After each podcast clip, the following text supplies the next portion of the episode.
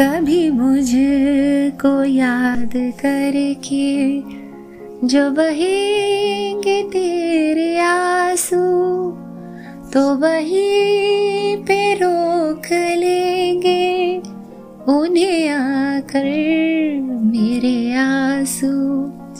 तू जहाँ का रुख करेगा, मेरा साया साथ होगा तू जहाँ जहाँ चलेगा।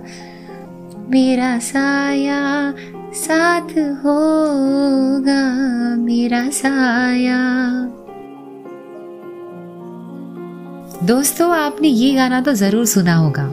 आज की हमारी ये पेशकश इसी साय से जुड़ी है। तो चलिए सुनते हैं आज की पहली शायरी।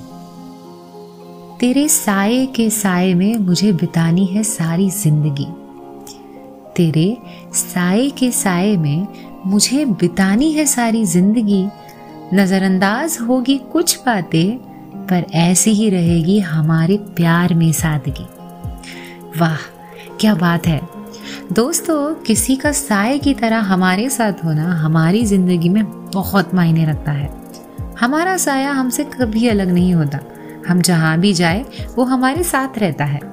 यदि ऐसा कोई इंसान हमें मिल जाए, जो हमारे साथ साय की तरह रहे तो हम कितने खुश नसीब होंगे। हाय दोस्तों, मैं हूँ मृदुला। आज मैं शायरी सुकून डॉट कॉम के इस बेहतरीन मंच पर आपके लिए लेकर आई हूँ एक प्यार भरी पेशकश। साय की तरह साथ देने वाला हम सफ़र किसे पसंद नहीं? हर किसी को पसंद है। बस उसी से जुड़ी है आज की हमारी ये पेशकश।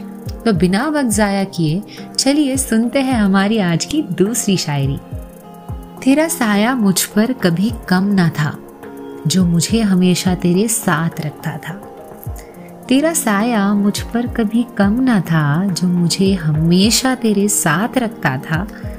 चाह कर भी हम आपके साय से दूर ना हो सकते क्योंकि आपका प्यार ही उतना कातिलाना था।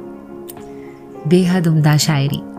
किसी का प्यार हमें इस कदर अपने आप से बाँध कर रखता है कि हम चाह कर भी उससे दूर नहीं जा सकते। हमारा किसी इंसान से इतना गहरा रिश्ता जुड़ जाता है कि हमारा साया की तरह साथ निभाता है। उसका साथ हमें सबसे खूबसूरत लगने लगता है। दोस्तों, चलिए अब सुनते हैं हमारी आज की तीसरी और अंतिम शायरी, जो बेनतहा खूबसूरत है।